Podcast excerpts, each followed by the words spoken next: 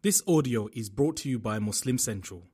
Please consider donating to help cover our running costs and future projects by visiting www.muslimcentral.com forward slash donate. And then what we need to remember, and this is something I've always said, and I always make sure, even within myself, that I'm conscious of it.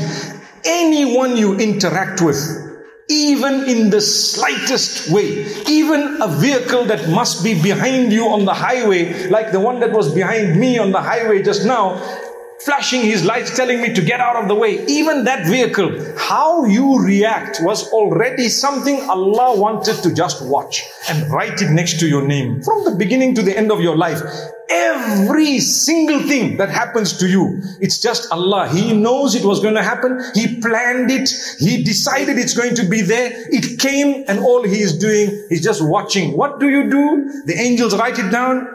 We'll meet on the day of judgment to show you what happened. The result of your test, your exam. That's it. So at home, many of us become ugly with our words and don't realize we're speaking to our sisters. You know, my own sister, for example, my brother. And we don't think of how we're talking, but Allah planned. That's your sister. That's your brother. Let's see, when your father passes away, may Allah grant all those uh, fathers who've passed away, Jannatul Firdaus, and parents.